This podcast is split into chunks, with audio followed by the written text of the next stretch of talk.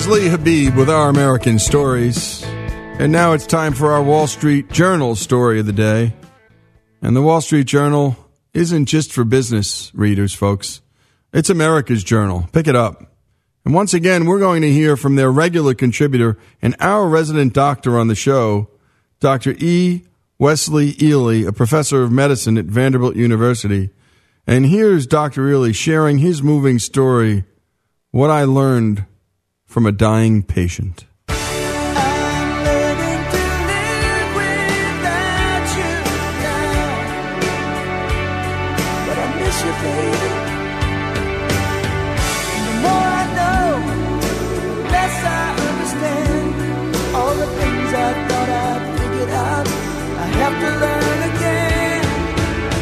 I had a patient recently whose death was particularly harrowing. 39 years old, PhD, scientist, brilliant. She was sent to the ICU team as a fascinoma, meaning a person with a constellation of problems the doctors couldn't figure out. This woman had been physically fine until two months earlier, and now she was growing progressively short of breath, had a little blood in her urine, and had pain in her toes which were turning blue and red in the cold. Imaging showed that she had a growth on her aortic valve and that sections of her kidneys were dying. The doctors at the outside hospital had diagnosed her with blood clots in her lungs and started her on a blood thinner, but her condition kept worsening. As the day progressed, we started all the needed tests and interventions to help sleuth out the problems and fix them. Hours into my periodic conversations with her and her mother and sister, her mother mentioned that my patient was agnostic. I realized that up to that point, perhaps because of the sheer rapidity of the way things were unfolding, I had neglected to take a spiritual history. Since I teach medical students and residents in physical diagnosis class about the importance of taking a spiritual history, you'd think that I wouldn't fall prey to this oversight, but I had. The literature shows that most patients want to be asked about their spiritual beliefs or non beliefs, and that many think it rude if healthcare professionals don't consider this important aspect of their well being. The question should be asked out of respect and in a non judgmental manner. Thus, I said to her, Do you have any spiritual values that you want me to know about that might influence your medical decisions? We'll get to her answer in a minute. Within 24 hours of our meeting, the patient had been checked with an array of blood tests and imaging studies. And there it was. The biopsy showed angry cells with too much nuclear size for healthy cytoplasm and prominent nucleoli. Cancer. It was everywhere then. It became a whirlwind because she got shorter of breath by the hour as the cancer and fluid literally filled up her lungs. We went from her arrival in the hope of figuring out what was wrong and seeking a cure, talking about how when she got back to her lab and students, she'd resume where she'd left off, to the depths of despair. The patient's conversations with her sister were difficult, to say the least, and at times they both got weak. Eventually, they affirmed that they had to pave a way to prevent my patient's further suffering. With her mother, however, it was much worse. She looked at me through tears and fear and screamed, This is not fair! Over and over. Her sister began printing off her will from an iPad and having things notarized. It was surreal. I won't forget my patient's look of shock and surprise, as if she'd heard me wrong. When I told her that the cells we'd seen under the microscope were cancerous, and that the cancer had already spread throughout her body. Only eight hours after we told her that she had this incurable illness and that our hope, which at the time seemed plausible, was to get her off the ventilator so she could talk to her family, she stopped breathing and died quietly without any apparent awareness of suffering. Throughout the day, I had tried to be diligent about ensuring that she was able to spend time with her mother and sister. The initial challenge was to use a specific approach towards sedation that balanced her comfort and her clarity of mind so that she could really engage with the family. My last memory of this young scientist is that of her breathing, unconscious and unaware of her surroundings. At this point, she was newly comatose on the sedation and painkillers as we removed the breathing tube and ventilator. I urged her family, nevertheless, tell her what you want her to know. It helps families to have no regrets in the days that follow. The story is many things, and to you it no doubt means something different than it does to me. As this woman's physician, I find that one of the most enduring aspects of the story was the palpable oneness I felt with her, and in knowing how in sync we were with everything, body and mind. There was an unusually tight connection, and I sensed that we both knew it. Since antiquity, the greats such as Plato and Aristotle have taught us the concept of body, mind, and spirit as the fullness of existence, a triad still embraced by many today. My patient and I were in tune after talking about those first two, and then, when I took her spiritual history, she perceived that our beliefs diverged. She affirmed what her mother had told me yes, I'm agnostic, and it's okay that we differ on that. I nodded and was left to wonder how and why, without having talked about this earlier, she had both understood that we differed in this third piece of the triad and thought it important to offer me reassurance. An autopsy will answer many things, like what was growing on her heart valve and the source of her cancer, which we think was bowel, pancreatic, or ovarian. But no physical finding, microscopic sighting, or laboratory test is going to help me learn any more about her spiritual side. I remember her loving manner and her inquisitiveness about life. I know that she was thinking of her estranged father, her students, and her nieces, whom she'd never see again. She wasn't sure about the existence of the divine, but her courage, daring to face what was happening despite not wanting to hear the worst possible news, utterly confirmed the human spirit. She revealed the connectedness we have in all of our imperfect, vulnerable lives, and I can still feel it now.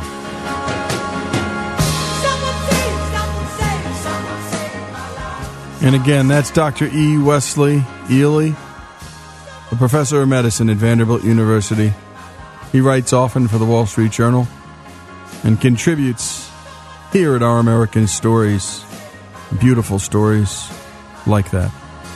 This is Lee Habib, and this is Our American Stories.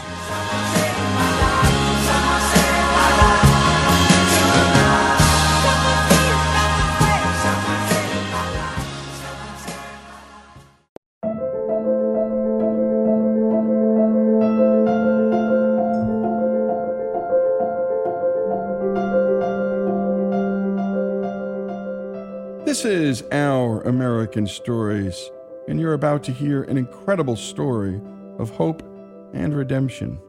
And you're going to meet a remarkable lady named Harmony Dust Grillo. From a seemingly hopeless life in the commercial sex industry, we will learn of Harmony's transformation to a new and purposeful place, a place that allows her to help others who've taken similar wrong turns in life and show them a different life. Here's Madison to bring you the story.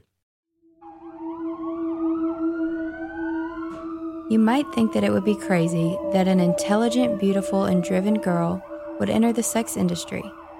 It might make a little more sense if we heard a bit about her childhood. I was raised in a pretty violent neighborhood in a really chaotic home. In the neighborhood I grew up in, Domino's wouldn't deliver a pizza after dark, and the police actually wouldn't even come to my house after dark. My mother and my stepdad had a very tumultuous relationship, so there was a lot of screaming and fighting and yelling. And I also was sexually abused throughout my life by multiple people, both men and women, and raped. I wrote my first suicide note when I was eight years old. Um, one of my first attempts was around 12. And I figured it was just a matter of like finding the right method. One of my abusers was my mother's boyfriend. And at that time, I was 13, and I finally started standing up for myself a little bit more and getting a little feisty and hormonal, as teenagers do. And so I actually ran away from home to get away from the situation. And my mom called me and said, Okay, Harmony, you can come home. It'll be fine. He's gone. He, he left. And I came home and she actually followed him to Canada. And left my brother and I with $20 and a book of food stamps. And the food stamps and the $20 ran out very quickly. And I remember I would buy tortillas and butter because it was the cheapest thing that I could get in my neighborhood. But once the money was gone, I started stealing from the liquor store to support my brother and I. And I remember, you know, every time I did it, I felt really afraid that I was going to get caught. And mostly because I was afraid of what would happen to my brother if I got arrested and where would he go. So I would actually have him stand outside on the corner and just told him if anything happens, if anything goes wrong, you just run home as fast as you can. And it was that summer that I became involved with an older boy in my neighborhood. He would come around and buy my brother and I food so that we didn't have to steal it. And he would make me feel protected in the neighborhood I was in and tell me, you know, i have got your back. I'll take care of you. I'm, I'm looking out for you. I'll protect you. And really, that's all I ever wanted from a man was to feel protected and to feel provided for. And so he kind of filled that void that I had. And what ended up happening is I formed a very deep attachment to him. And I really developed this kind of idea that I couldn't survive without him. And in some ways, that summer, I I really did need him to survive, but the relationship became physically and emotionally abusive. He was my exploiter and essentially my pimp. That relationship led me to working in the sex industry at the age of 19 as a stripper. And every night came home, gave him all my money, and he actually started using me to recruit other women from strip club to work for him as well. And they were giving him their money. And I remember my first night showing up to the shift at the strip club, I walked up to the DJ booth and I'll never forget, he said, What's your name? And I said, Harmony. And he turned around and started writing my name, Harmony, in dry erase on the whiteboard behind him because that's where they put the list of girls that were working that night. And seeing it in black and white like that really freaked me out. And I remember saying, Take it down, erase it. I'll be Monique. And really, from that moment, developed this persona that was Monique. And Monique wasn't a real person, she was a lie. And really, it was a mask that helped me to deal and survive in that environment and separate what I was doing from who I am. At least it felt that way. But she wasn't a real person. She just was a compilation of other people's fantasies. Monique was whoever the customer wanted Monique to be. And the problem with that is that over time, I really began to lose sight of who Harmony was. There's just really this stripping of who you are and the boundaries that you get to have as a human being. But you know, it's one of the things I think creating an alter ego type thing that helps us as women who are in those situations cope and survive but it also perpetuates the lie because if a guy were to walk in the club and say, Hey, do you like being here? Do you like what you do? Monique would say, Yes, of course. I make great money and I get exercise. And nobody cared about who Harmony was or my hopes and dreams and wants and needs and feelings because my job was to be what other people wanted me to be and to not have wants of my own the thing is is that a lot of women up to 90% of us have a history of childhood sexual abuse those of us that end up in the commercial sex industry. And that's not a coincidence. When a person is victimized there's an experience of an extreme sense of powerlessness over your own body. And in that moment being victimized in those moments you don't get to say what happens to you. You don't get to have boundaries or stand up for yourself because you're powerless in those situations my history of sexual abuse taught me to be comfortable with not having boundaries with my body. And um, it also made me feel comfortable with being sexualized and objectified. And those are pretty much job requirements. And there was a little bit of a void in me that sometimes the customers filled as well. Even in the relationship I had with the exploiter, it was all based on codependency and not having boundaries. And I stayed. I stayed because I didn't think I was worth more and every negative thing he said about me actually just validated what I already believed to be true about myself. And I stayed also because that's all I ever saw modeled in relationships was um, abuse. And so it was normal to me. And I honestly thought all men were like that. There were times I would even think about leaving him, but I would think, what's the point? Because at least I know what sets him off. At least I know what makes him tick, and I can kind of manage and navigate this abusive situation. But if I leave him, who knows who I'm going to end up with? I was in complete denial and was just so deceived and confused and hopeless and felt completely trapped the big catalyst for change in my life began with a friendship. I met a girl and her friendship changed my life. She loved me unconditionally, she never judged me. I found out that she was a Christian and I actually was surprised because I would have expected her to be maybe judgmental based on my experiences and the, the stories my mom told me about her being discriminated against by Christians growing up. And, you know, she grew up on army bases and was the only non Christian family there, and the other children weren't allowed to play with her. So I grew up just thinking Christians are judgmental and not safe people. So I was really surprised that this person was a Christian because she was so loving and kind. And I just felt like I couldn't lie to her. And so I was honest with her about the circumstances in my life. I did tell her I was a stripper, and to my surprise, that didn't push her away. But also, I appreciated that her friendship with me was not contingent on me going to church with her. She would take me to coffee and to ice cream and really just showed genuine care for me as a human being. And it's because of that that I finally did feel safe enough and comfortable enough to go to church with her. And church was the last place I wanted to go. I thought if there is a God, and I am not convinced there is, I didn't think he would want anything to do with someone like me. But I eventually took her up on her offer after months and months and months and went to church. And I just sensed that I was home. And I really felt like I didn't know much, but I knew that I wanted to be back there when the doors were open. Although Harmony was experiencing new beginnings, the real change in her life did not occur overnight. I was still working at the strip club, I was still in the abusive relationship. And one thing I appreciate about that friend is that she never said, okay, listen, now that you're in church, you need to stop cussing, get off the pole, break up with a boyfriend, put on some clothes. Like, here are the things you need to do to be a Christian. She just really gave space for the Holy Spirit to do a work in my heart that eventually led to change in my life. And I really needed that because if she had started to try to control my behavior, then I really think it would have pushed me away. But she understood that Christianity and faith in Jesus is not about behavior modification, it's about heart transformation, and that leads to life change. And you're listening to Harmony Dust Grillo. Grows up in a neighborhood where Domino's doesn't deliver. The first suicide note at the age of eight, the first attempt at the age of 12, sexually abused by men and women. Mom abandons her. She ends up with a basically a pimp who abuses her, ends up in the commercial sex industry as a stripper, 90% of whom the women in that business are sexually abused, they're victims. And she said, I stayed with the pimp and in life because I didn't think I was worth more.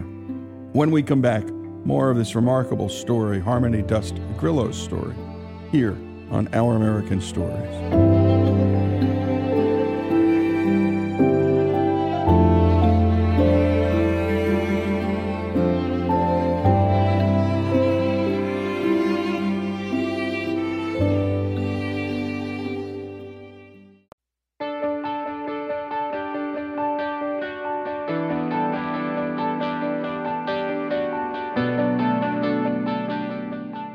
Return to Our American Stories and the story of Harmony Dust Grillo.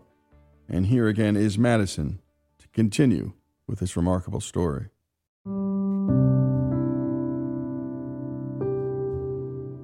After finding a church home where she felt accepted, Harmony finally decided it was time to end her abusive relationship with her exploiter. And one day, she built up the courage to try and get her car back from him. He had been driving it and keeping it from her for a while. She asked the youth pastor at her new church if he would come along with her. The youth pastor had no idea what he was getting into. I just said, Hey, can you come help me get my car back from my boyfriend? And he was like, Oh, sure. And we pull up, and, you know, it's not a good neighborhood. And the youth pastor's kind of looking around like, What is going on? And my ex boyfriend, is like, What are you doing here? I said, I'm here to get my car back. And he grabbed me and he said, No, you're not. And he threw me against the car. And then he said, I'm going to go upstairs and I'm going to get my gat and I'm going to kill you. A gat meaning his gun, and he's going to kill me. And to me, this whole interaction was very normal. The youth pastor was freaking out. So I'm standing there like, I need to get my car back. And the youth pastor is like, We need to go. And so finally convinced me to get in the car and leave. And he called the police. And I'll never forget, there was a female officer and she said, Here, I want you to take this. And she was handing me a domestic violence brochure. And I said, I don't need that. And she was like, I, I want you to take this. And I said, I don't need that. And she set it down on my coffee table.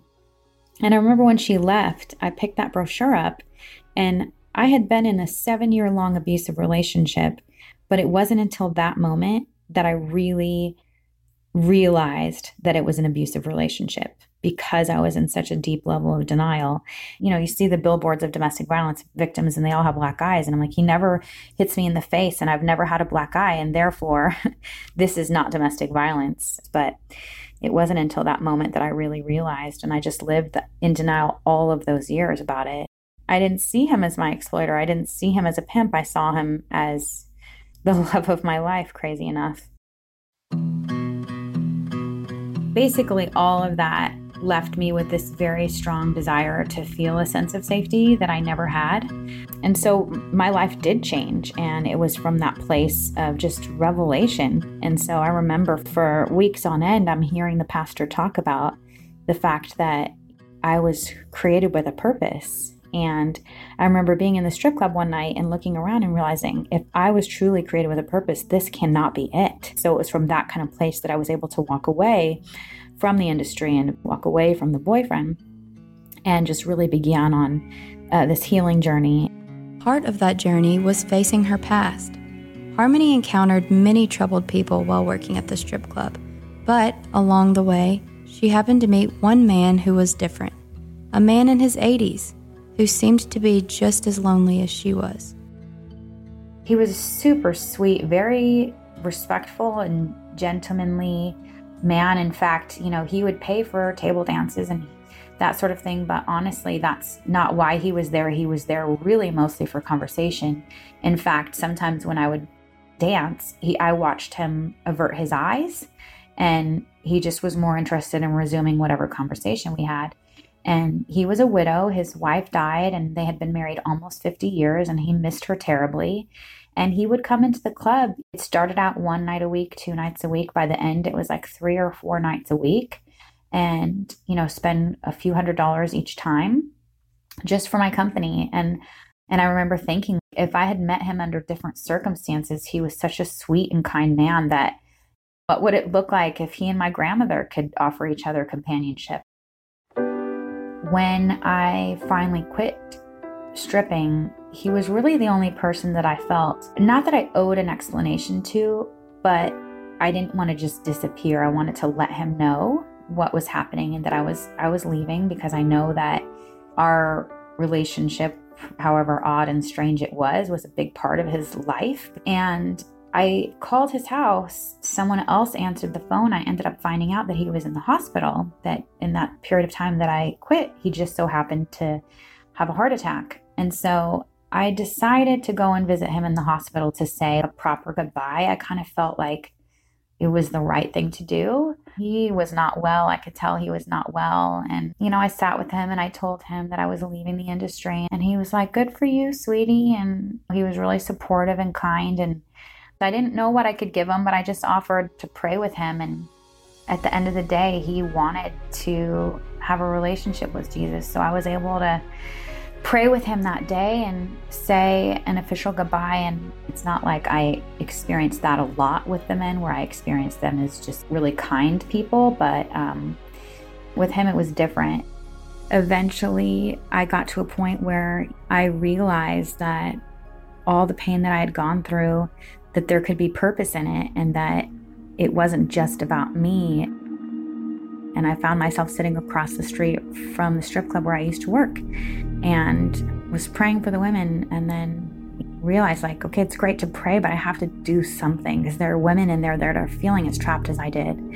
And so I started writing handwritten notes to give to them to put on their cars because I knew where they parked. The very first note that I left on the car of a woman at the strip club where I used to work said something to the effect of Hi, my name is Harmony. I used to work here too, and I just want to let you know that you're not alone and there's a place for you. And then it was really in that moment that the whole vision of Treasures was birthed. Treasures is an outreach group that supports women who are working in the sex industry, that meets these women where they are, and helps to provide them with a way out if they want it. This effort is led by women who were previously in the same situation. So that's what I've been doing for the past 15 years. It's just amazing because all of that is a result of me being willing to let God use my story and the pain from my past to reach and help other people. Over the years, Harmony has written a lot of cards. One response came from a woman who had had many doors shut in her face. She asked Harmony for guidance in where she should turn next. I encouraged her to connect with the local church because that was a really positive experience for me. And I naively hoped and thought that it would be the same for her to get some community wrapped around her. And she showed up at the church and she, you know, went to the altar to get prayer. And it happened to be the pastor's wife. And she told the pastor's wife, you know, I'm a single mom. I've been working as a prostitute. She had been trafficked, but was now an adult who was working on her own as a prostitute. And the pastor's wife said, I really wish you weren't telling me this. This is making me very uncomfortable and she was really giving the benefit of the doubt to the church. So she actually went to the church with her child the next week, and when she showed up to check her child into children's ministry, they said, You and your child are not welcome here. If the pastor's wife or anyone in that congregation truly understood the kind of situation that led her into those circumstances, they could have responded with compassion and maybe been more helpful. And so I'm really passionate about training and educating and equipping people um, so that they can respond in ways that are helpful and loving and kind. And we have seen some incredible stories. And I really am at a place in my life where I never want to go through all the things that I've been through again, ever, ever. I never want to be abused again. I never want to experience all that trauma again. But what I can confidently say is that I wouldn't trade any of it for the person that I've become in the process. All things really can work together for good if we let them, if we're willing to surrender to that process. So I got to a point where I realized that all the pain that I had gone through, that there could be purpose in it. And great job to Madison for bringing us that story. And to learn more about what Harmony and her team do at Treasures, or to get involved with this great outreach program, visit iamatreasure.com. She'd lived in denial all that time, didn't see her pimp as an abuser, actually saw him as the love of her life. I keep thinking about that scene with the old man in the hospital, how beautiful that was. All the pain I'd gone through, there was a purpose in it, she said. It isn't all about me. Soon she was leaving notes on cars around the very strip joint she worked at. A beautiful story about love, redemption, about God and faith. Harmony Dust-Grillo's story here on Our American Stories.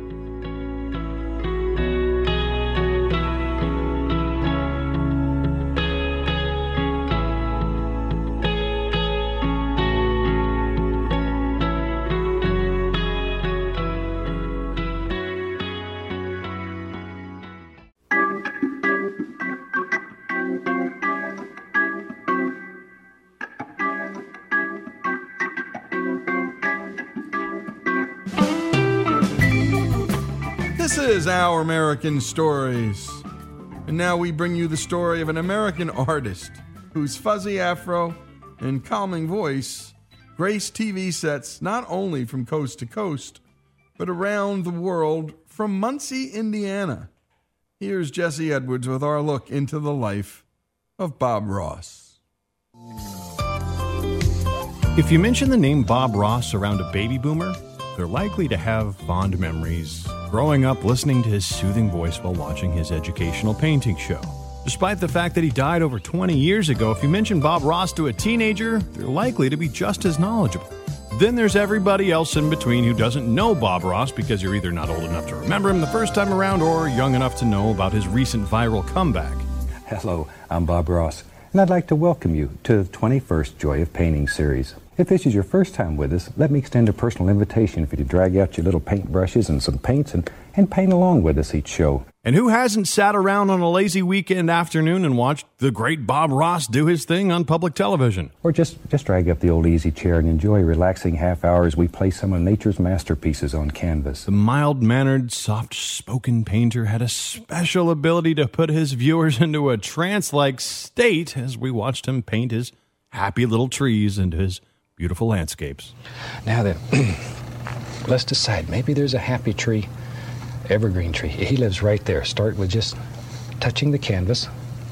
Use just the corner of the brush, just the corner, and begin pushing, making the bristles bend slightly downward. See there? Look at that. Isn't that a nice little tree? And he lives right here in this brush. All you have to do is sort of push him out. Bob Ross created and starred in The Joy of Painting on PBS, where he taught viewers how to paint like he did using the wet on wet technique. His process involved painting his entire canvas in white before he laid down the other oil paints. While some stuffy, classically trained artists would say this is cheating, it didn't matter to Bob or anyone in his audience for that matter. We'll go right up to the top of the canvas and we'll start. We'll just do some little X's, little crisscross strokes, and we'll work all the way across the top. Now the color is continually mixing with the liquid white. And it creates all those beautiful variations that we want. Let me put a little more color on the brush here. And although Ross died of lymphoma at age 52 in 1995 on the 4th of July, he's just as famous now, if not more so, than he was at the peak of his career. There we go.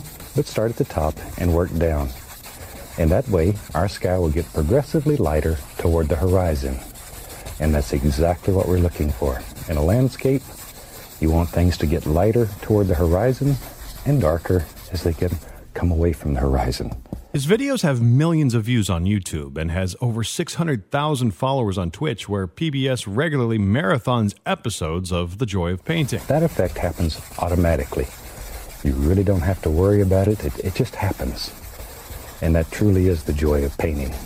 There. His soothing voice continues to calm people, and his endless supply of inspirational quotes like, There are no mistakes, only happy accidents, are more relevant than ever. and see what happens as you paint you'll see all kind of things happening on your canvas and very soon you learn to use all these beautiful little things that happen we don't we don't make mistakes we have happy accidents One of the first things people noticed about Bob Ross was his trademark afro. But it might surprise some fans to learn that his hair was naturally straight. He chose to get a perm because he thought he would save money by not having to get haircuts. Yet, Ross later regretted the lush curly locks and wanted to change his hair back to its natural state. But by that point, his company had already included Ross's iconic fro for the company logo, and there was no going back. give him a shake and just beat the devil out of him sometimes those brushes get away and they go zoom clean the other side of the room that's when you find out who your friends are Ross was born in Daytona Beach, Florida, and dropped out of his freshman year of high school to work on construction with his father. In 1961, then 18 year old Ross enlisted in the Air Force and was put into service as a medical records technician. He eventually rose to the rank of Master Sergeant and served as the first sergeant of the U.S. Air Force Clinic at Eielson Air Force Base in Alaska. I spent half my life in the military, and there I had to, I had to live in somebody else's world all the time. And painting offered me freedom. I'd come home after all day of playing soldier, and I'd paint a picture, and I could paint the kind of world that I wanted. It was clean, it was sparkling, shiny, beautiful, no pollution, nobody, nobody upset. Everybody was happy in this world. That may be how I made it through 20 years of military. There we go.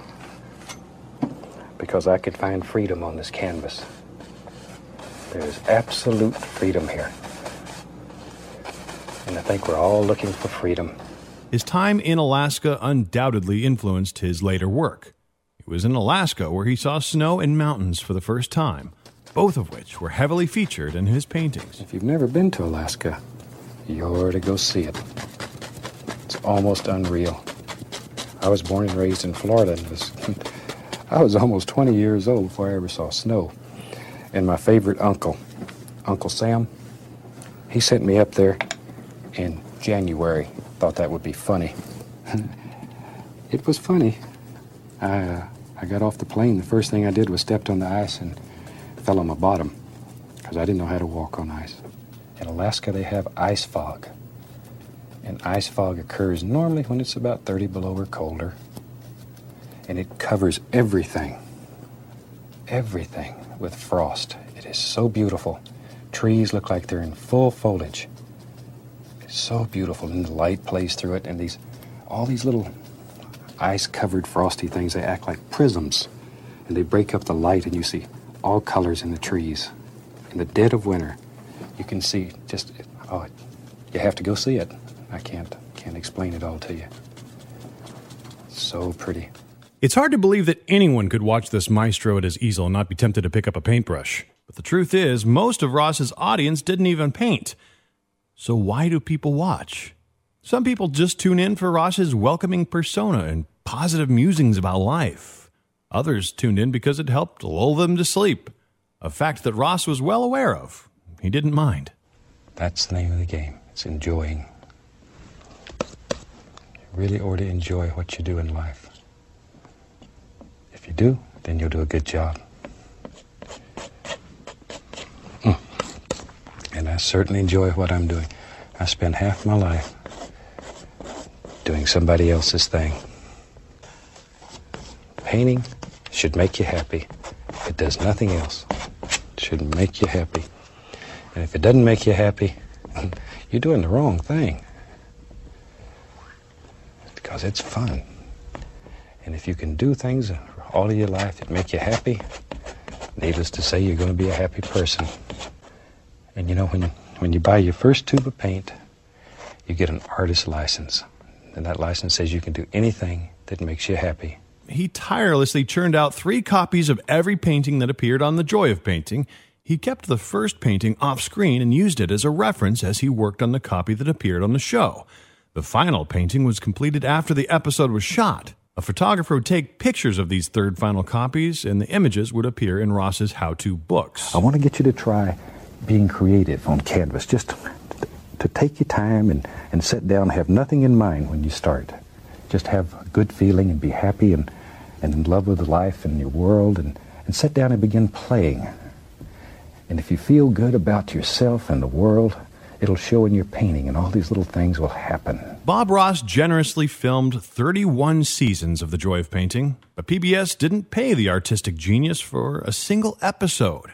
Instead, Ross used the show to market his brand. He made most of his money from his company, Bob Ross Inc., selling art supplies and instructional guides.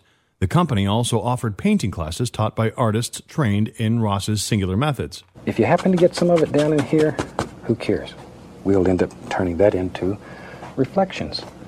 We don't make mistakes. We have happy accidents. Just don't worry about it. Learn how to use what happens. In addition to being the sleep inducing master that had the same effect on the brain as Valium, Ross was an avid animal lover. Peapod the squirrel could be found chilling in Ross's shirt pocket as he painted, and sometimes Ross would take a break from painting and bottle feed the squirrel for his audience. And this is how hard it is to get a little squirrel to eat. That's all there is to it. Aren't they the most precious little characters you've ever seen? This is surreal television. Yeah. You could feed them ten times a day, and they'll always be just about this hungry. Hey, you know, I have to go to work. Yeah, I have to go to work. Okay? All right. I'm going to set him right over here and let him finish lunch. And since he created those three paintings for each episode of The Joy of Painting, he ended up with thousands of works over the course of his life, somewhere around 30,000 paintings and he was practically drowning in fan letters. His popularity and Ambien like side effects on viewers caused them to send him up to 200 letters every day. And on several occasions, when a regular fan would stop writing in, Bob Ross would actually call that fan just to see if they were okay.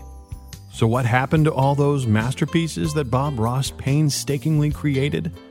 He donated them all to public television stations across the country so they can auction them off and keep the money. For Our American Stories, I'm Jesse Edwards. Okay, now we can wash the old brush. And if you've painted with me before, you know this is the fun part of this whole technique. We wash our brushes with odorless thinner, shake them off, and just beat the devil out of them. And that's where you take all your hostilities and frustrations, and it's a lot of fun. there we go. Just have to splash the cameraman one time so he, he doesn't feel neglected. This is Our American Stories. By the way, nothing makes me happier than seeing my wife and my little girl, 13 years old, in front of the smart TV, painting together to whom? To old Bob Ross videos. Bob Ross's story here on Our American Stories. Great job, as always, by Jesse.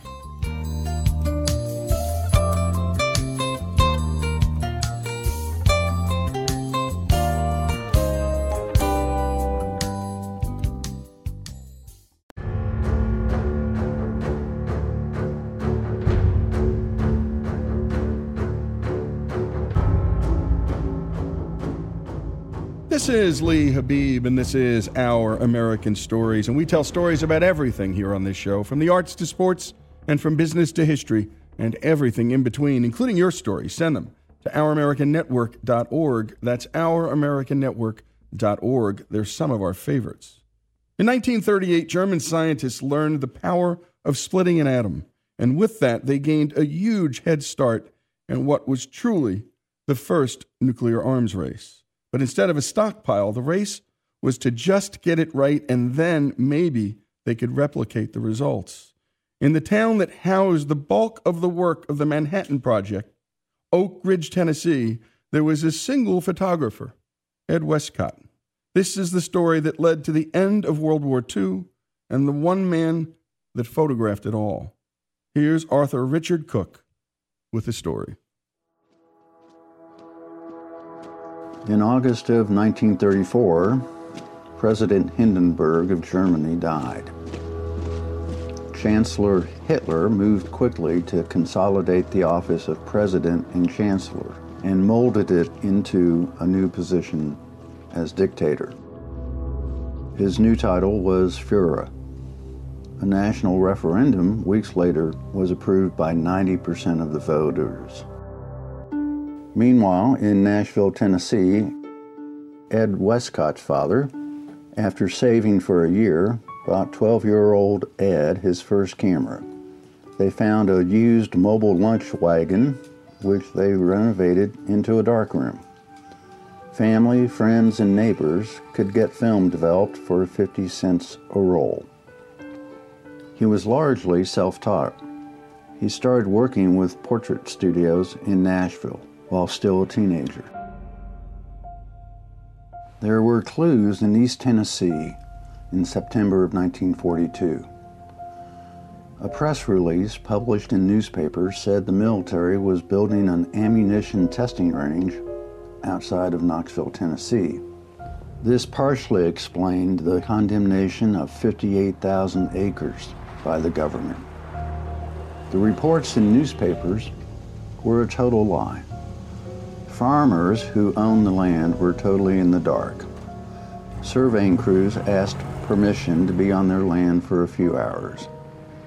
In November, owners found a single piece of paper attached to the screened front door, announcing that the owners of the land had three weeks to vacate the property. It was being confiscated by the federal government. Many of these families had farmed their land for generations. The farmhouses were bulldozed down in a matter of days after the eviction date. The ammunition testing range excuse was done on purpose. It discouraged squatters, and it worked. The families viewed their farms as a personal Garden of Eden. The land provided for all their needs, both physically and spiritually. Most families never, ever got over the quick, harsh eviction. They were compensated for their land, but hundreds of farmers were looking for new farmland at the same time. Prices went through the roof. Many of the farmers ended up working at the industrial plants which were built on their former land. Meanwhile, 160 miles to the west in Nashville, a 20 year old man had a decision to make. Ed Westcott was a photographer for the Nashville office of the Army Corps of Engineers. The office was being closed. Ed was offered two options.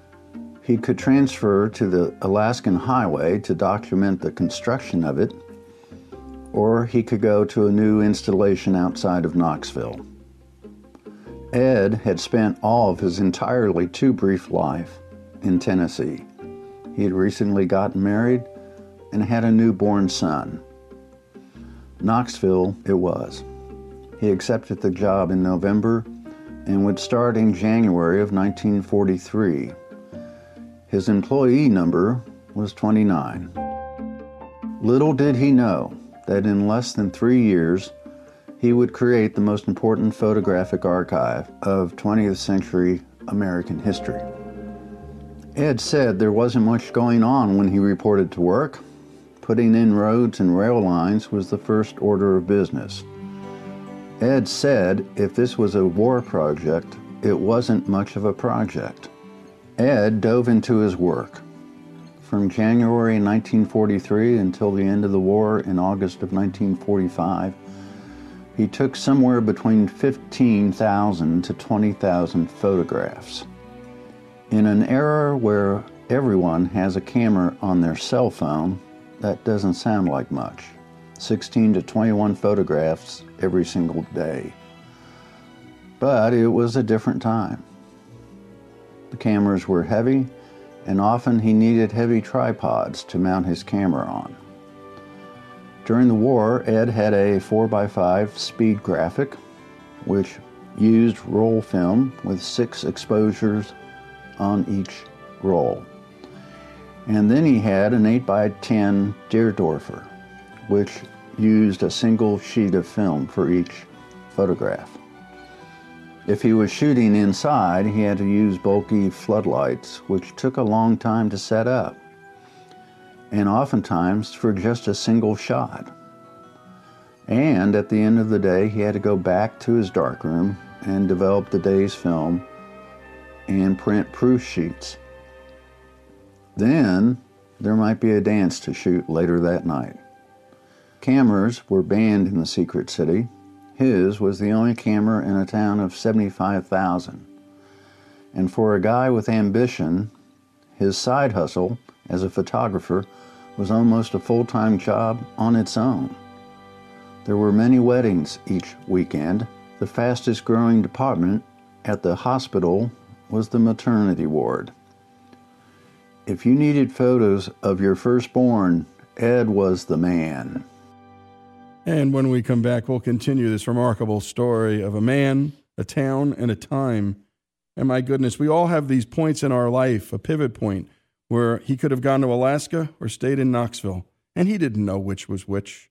But the choice to stay in Knoxville, well, it would change his life. And he captured a major part of American life, a fundamental part of the 20th century, the Manhattan Project in Oak Ridge, Tennessee. And when we continue, Richard Cook will tell us the rest of Ed Westcott's story here on Our American Story.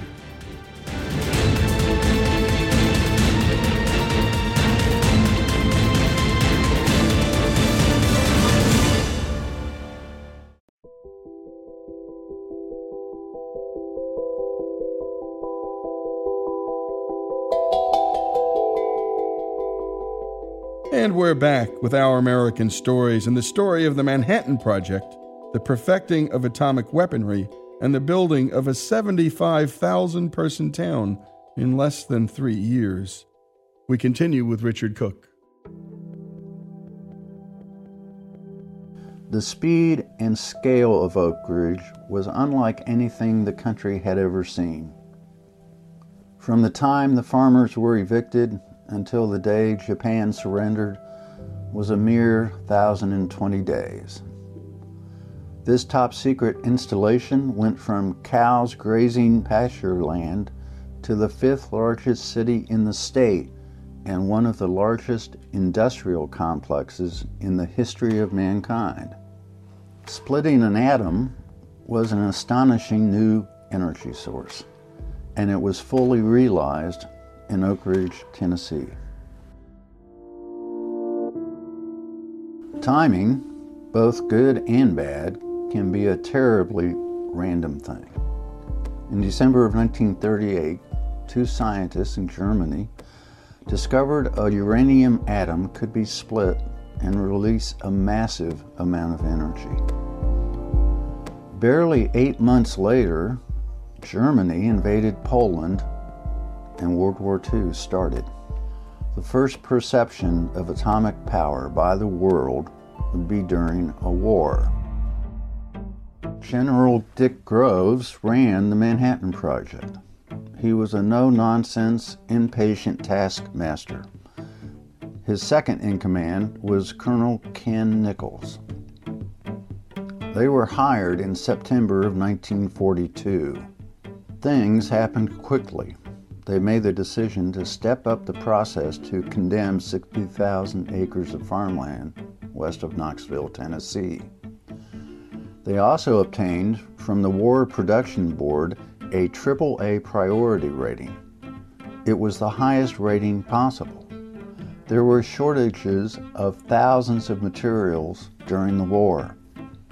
The Manhattan Project would be first in line for anything and everything.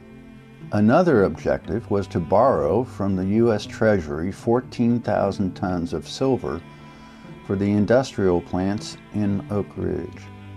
That is equal to the weight of 9,000 cars. And finally, they also contracted with a uranium mine owner in the Belgian Congo for 1,250 tons of high quality uranium ore. Dick and Ken completed these four vitally important objectives during the first four days on the job. In 18 months, they built the fifth largest city in the state. During the peak, a home was completed every 30 minutes. There were over 6,000 massive industrial machines separating two isotopes of uranium. Oak Ridge devoured 10% more electricity than New York City during the war. New York had over 7.5 million residents. Oak Ridge, about 75,000. For safety reasons, workers lived miles from the industrial sites. These were new experimental processes creating a new type of uranium. There were worries an accident would be catastrophic. So, to ferry workers to and from the plants, they built the ninth largest bus system in the country. A bus arrived or departed from the main terminal every 60 seconds, 24 hours a day, seven days a week. Even with the industrial plants, the speed of construction was head spinning. The problems were huge. For every 2,000 pounds of raw uranium, there was only 14 pounds of the precious uranium 235. The plants were named S50, K25, and Y12. The names were total gibberish. They were created to make sure absolutely nothing was conveyed to the workers or the outside world about the purpose of these plants. Normally, after a theory is proved out in the laboratory, a prototype is built to see if the idea is scalable. There was no time for that. K25 used a filter method. There was a 2% difference in the size of uranium 238 and the smaller uranium 235. A filter would have holes small enough that the larger 238 could not pass through it easily, but the smaller 235 could. A filter the size of your thumbnail would have over 15 million holes in it. When they started building K25, the scientists had not developed a filter which worked. The scientists just kept grinding out possible solutions until they developed one which worked. Much of what happened in Oak Ridge was based mostly on blind faith. Why such a rush? Only people in the highest echelons of the military, government, and science knew the horrible secret which kept all of them awake at night. Hitler had his own atomic weapons program. We knew almost nothing about it. But what was known was nightmarish. Hitler had a two year head start. This was the original arms race. If Hitler got the weapon first, London would be gone. Moscow, most likely, too. If Hitler could get an airfield in Greenland, the entire east coast of the United States would be under threat. The resulting carnage would make the Holocaust look like a tiny blip on a moral radar screen. There were 75,000 workers in Oak Ridge. Only two to 300 workers knew the purpose of the giant industrial site. But all the workers were highly motivated to end the war. They had family and friends dying in distant lands. The loss of American life during World War II would equal a 9 11 attack every five days for three and a half years. From the bottom up, workers were pleading with their bosses, What can we do to end the killing? And from the top down, the leaders did their own pleading faster. Just work faster. Forces from the very top of the Manhattan Project and the fears of workers on the bottom rung of the labor pool all came together in Oak Ridge, Tennessee, unlike anywhere else in the nation. The officials kept the purpose of this place secret, almost against all odds. But there were two aspects of the top secret project which could not be hidden from the workers. One was the scale of what was going on. Nobody knew what it was, but it was the biggest effort they had ever seen in their young lives. And it would be the biggest effort of their entire lives. The other aspect, which could not be hidden, was the speed of the effort. Everyone could see it was moving at a blistering pace. It seemed that housing and industrial plants were built almost overnight. These two elements, speed and scale, made the atmosphere electric. Throw into the equation youth and hormones, and it was the most amazing place in the country. The workers said it was the most exciting time of their lives and the scariest too. The terror and carnage of war was the backdrop for everything. And you've been listening to Richard Cook telling the story of Oak Ridge, Tennessee, and the Manhattan Project, which, by the way, this should be a, a story that every school child knows, right? I mean, how, how we don't know this story. Well, shame on all of us in the end uh, in a very short time, going from the eviction of farmers to the fifth largest city in a state. Most of the people there not knowing precisely what was going on, but my goodness, given the speed and scale, they knew it was something big and it had to do with the war, no doubt. So many of them losing family in the endeavor over in the Pacific and soon in the European theater as well. Only two to 300 workers knew the purpose of the site but my goodness, why the rush? Hitler was at it trying to develop his own atomic arsenal, and he had a two year head start. And always put yourself in the position of not knowing what's going to happen. And we try and do that here on Our American Stories. The folks there, the folks fighting, the generals, the president had no idea what was going to happen. And that's why the rush and the speed. When we come back, we continue with Richard Cook the story of the Manhattan Project, which of course means telling the story of Oak Ridge, Tennessee, here on Our American Stories.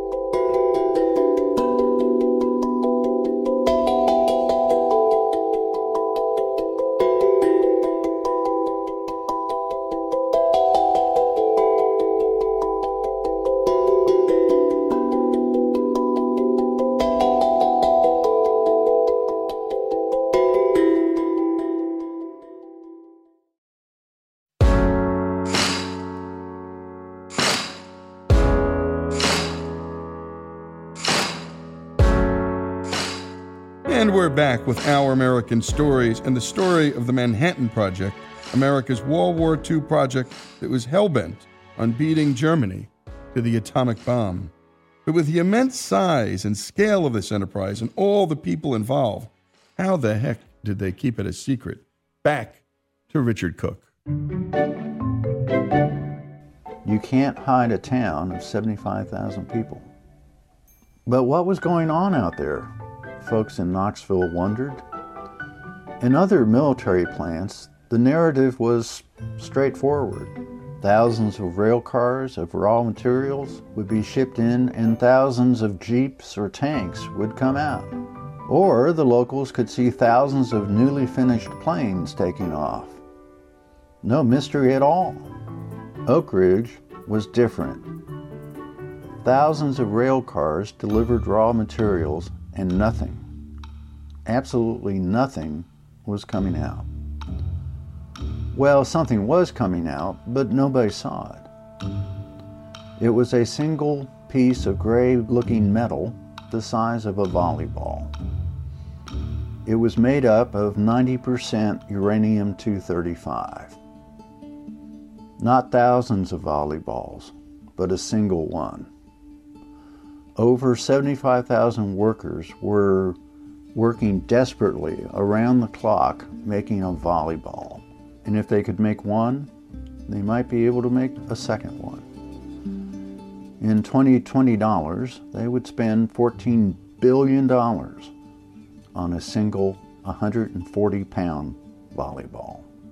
Of course, if this was a Hollywood movie, the entire volleyball would be delivered to Los Alamos, New Mexico in a security convoy. There'd be 40 trucks and security guards with machine guns and American flags waving.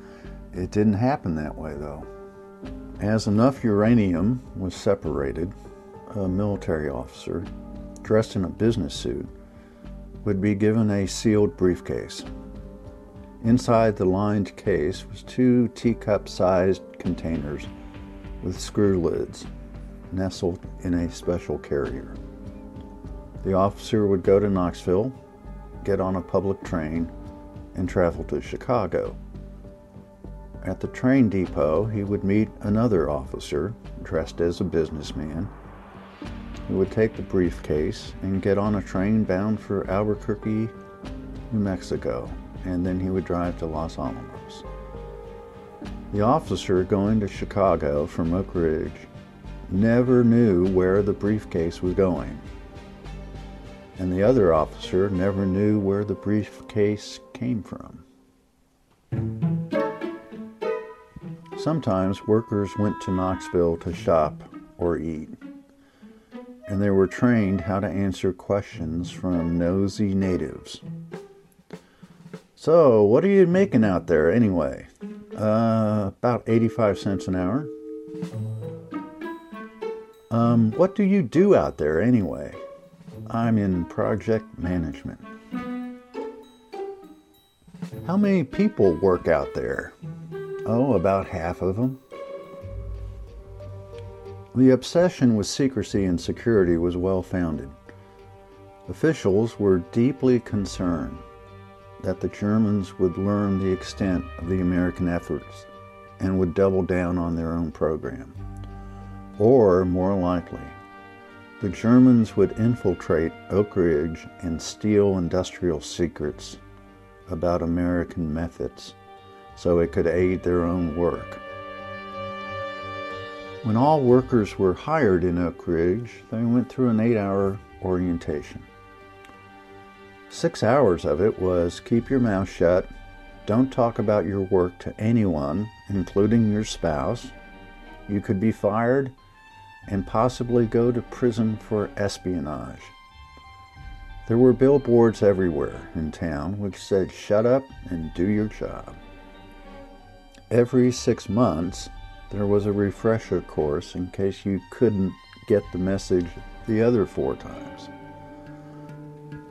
Outgoing mail was opened, read, and portions were blacked out if necessary. One of the tragic unintended consequences of these dictates was that nobody kept diaries or journals. Workers were petrified that military police would find them if they searched their homes. Oral histories done decades after the war will be the only record of the memories of these ignored heroes. There was something very conflicted about working and living in Oak Ridge during the war. At work, there was little to no job security. There were prohibitions, procedures, protocols, and security standards. Asking too many questions was a sure way to be fired. Of all the people who left the Manhattan Project, 40% of them were fired. But officials were greatly concerned that the workers would up and quit in droves. They were all strangers. Many of them were away from home and family for the first time. The secrecy grated some. All the rules at work put strains on others. Sometimes co-workers simply disappeared. The mythology was that they were reassigned to a radar tracking station in Alaska. You didn't dare ask about workers who disappeared. It would bring you unwanted attention. Because of all these strains, outside of work, officials were determined to keep the workers happy so they wouldn't quit. To the extent possible, the workers were pampered. Movie theaters were packed. Dance halls were full because most of the workers were working rotating shifts each week. Athletic leagues competed around the clock. There was a symphony orchestra made up of volunteers. A playhouse was open, which is still in operation today. If you wanted a special interest club for a hobby, you would tell authorities and they would do the publicity. At one time, there were eight different orchid clubs. Ed Westcott created a vivid record of the social history of the town. He took thousands of pictures of the industrial plants. Honestly, these are photos only a scientist could love. A machine is a machine. But photos of folks living their lives was where Ed's talents really came to the fore. Those photos tell a human story, and Ed was a master at that part of the story. And you've been listening to Richard Cook telling this remarkable story of a town that was built from scratch to compete with the Germans to be the first country to create a nuclear bomb. And my goodness, what a complicated place to live and what a complicated place to work. 40% of the people who left the Manhattan Project were fired. Secrecy, of course, putting strains on everybody and everything. You certainly didn't ask questions about workers who disappeared.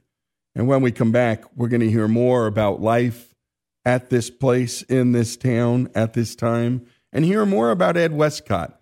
And again, he's the man who took the pictures. There were no diaries. People were just too afraid to keep written records.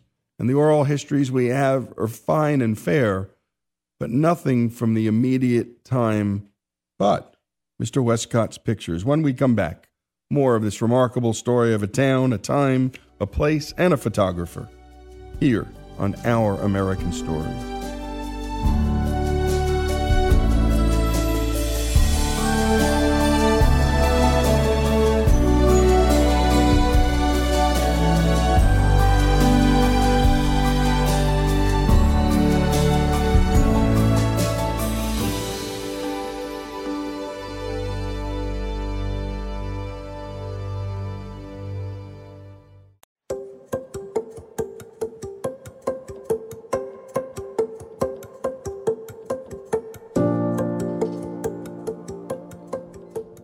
And we're back with our American stories and with the rest of the story of the Manhattan Project, the end of World War II, and Ed Westcott, the only man with a camera in Oak Ridge, Tennessee. And these history stories, by the way, are always brought to us by the great folks at Hillsdale College, where you can go to study all the things that matter in life and all the things that are beautiful in life. And if you can't get to Hillsdale, Hillsdale will come to you with their free and terrific online courses go to hillsdale.edu. That's hillsdale.edu. And their Constitution 101 class, 10 hours, worth the price of admission. I learned more watching that class, actually being in that class, than I did at three years at the University of Virginia School of Law. But let's go back to Richard Cook for the rest of this remarkable story. There was a sense of expectation in the summer of 1945 among some of the Oak Ridge workers. Some workers got a heads up from their bosses. Something was afoot. Certainly, Ed Westcott knew something was up. It was toward the end of July of 1945, and he was instructed to print hundreds of copies of 18 of his photographs for press packets to be sent out to hundreds of newspapers across the country and even some foreign newspapers. He printed thousands of photographs. Ed had, in the last few months, pieced together what was happening in Oak Ridge. He went everywhere and saw almost everything. He wasn't totally sure, but he was mostly sure. In late August of 1945, he was sent rolls of film from military photographers in Hiroshima and Nagasaki. This was after Japan had surrendered. He was the only one allowed to develop the film and print the photographs. It took him three days. Armed guards were posted outside his darkroom door the entire time. President Truman gave a midday address to the nation on August 6th of 1945. He revealed that the United States had developed a devastating new weapon called an atomic bomb. They had dropped an atomic weapon on Hiroshima, Japan. It was equal to 15,000 tons of dynamite. Almost as an aside, Truman said the weapon had been developed in Pasco, Washington, in Los Alamos, New Mexico, and in Oak Ridge, Tennessee, outside of Knoxville. That is how almost all the workers learned about what they had been working on. Hugh Barnett joined the Manhattan Project while its offices were actually in Manhattan, in New York City. He learned the purpose of the Manhattan Project his first day at work. He moved to Oak Ridge in 1943. In the summer of 1945, it was obvious to Hugh that the project was closing in on the amount of uranium 238 they needed for a weapon. He carpooled out to K 25 each day with four other workers. They all knew the purpose of their work in Oak Ridge. August 14th was Hugh Barnett's 29th birthday. Hiroshima was bombed on August 6th and Nagasaki on August 9th. The entire country was on pins and needles, expecting the surrender of the Japanese. Hugh was not celebrating his birthday that day but he was also on pins and needles too. His wife had gone into labor with their first child. They were at the hospital. It was three blocks from the main town site called Jackson Square.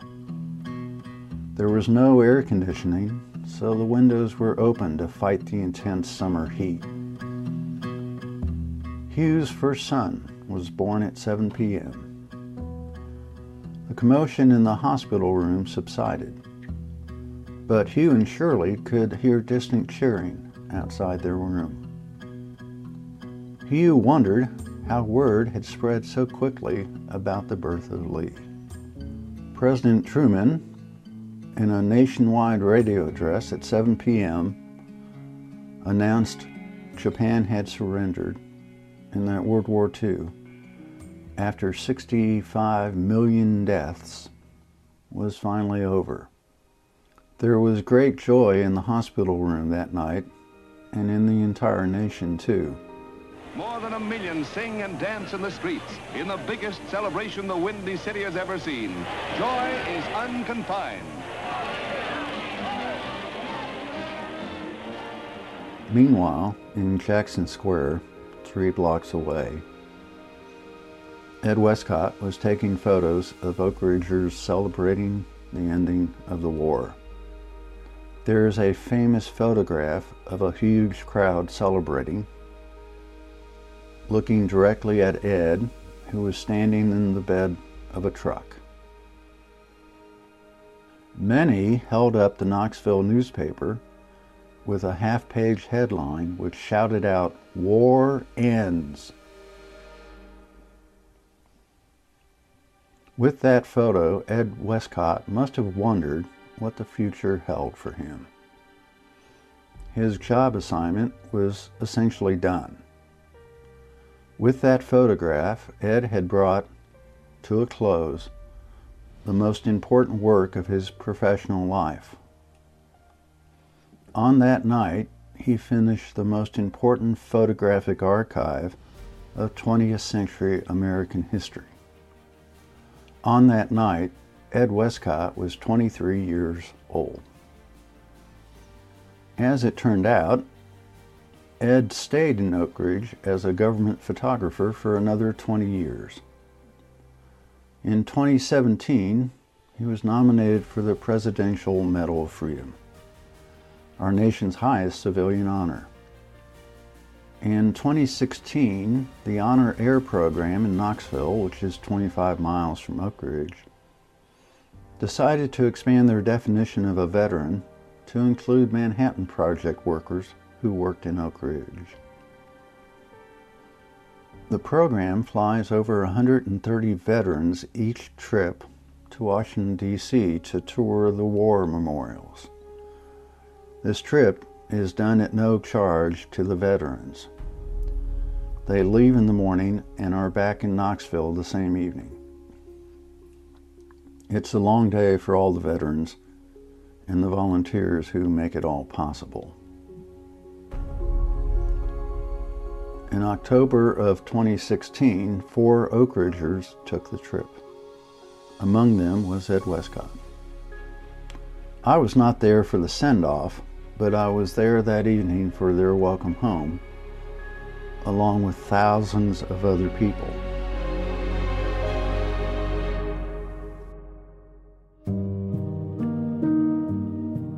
Warren Buffett, along with Bill Gates, were interviewed by Charlie Rose in 2017.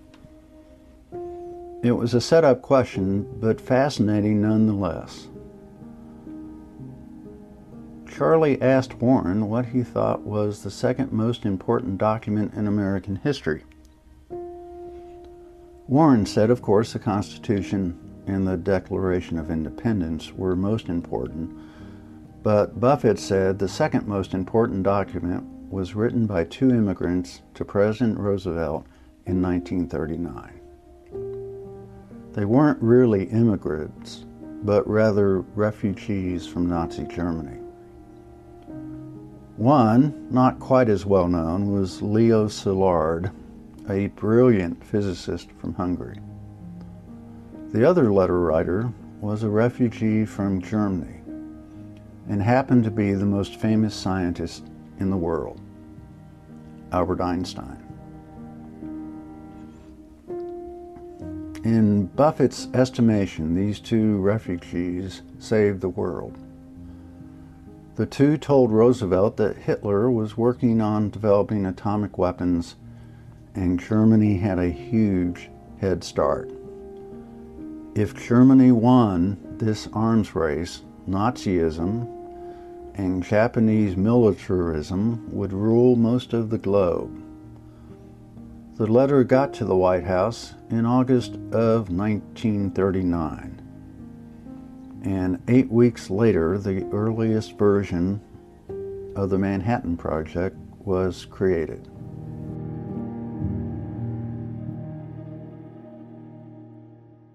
And a very special thanks to Richard Cook for that remarkable storytelling. And Richard is the author and compiler of Ignored Heroes of World War II, The Manhattan Project Workers of Oak Ridge, Tennessee, an oral history with quotes from the workers who were eyewitnesses to one of the most important events of the 20th century. And no doubt, Hitler's regime of hate drove away the very talent that would come into America and kill the German war machine.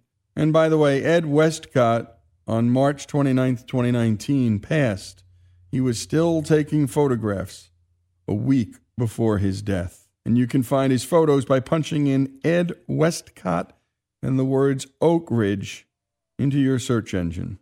There are thousands of pictures out there taken by this one man. A remarkable story. Again, special thanks to Richard Cook, and great job on this by Robbie, our Crackerjack producer here at Our American Stories. The story of a town, Oak Ridge, Tennessee, a photographer, Ed Westcott, here on Our American Stories.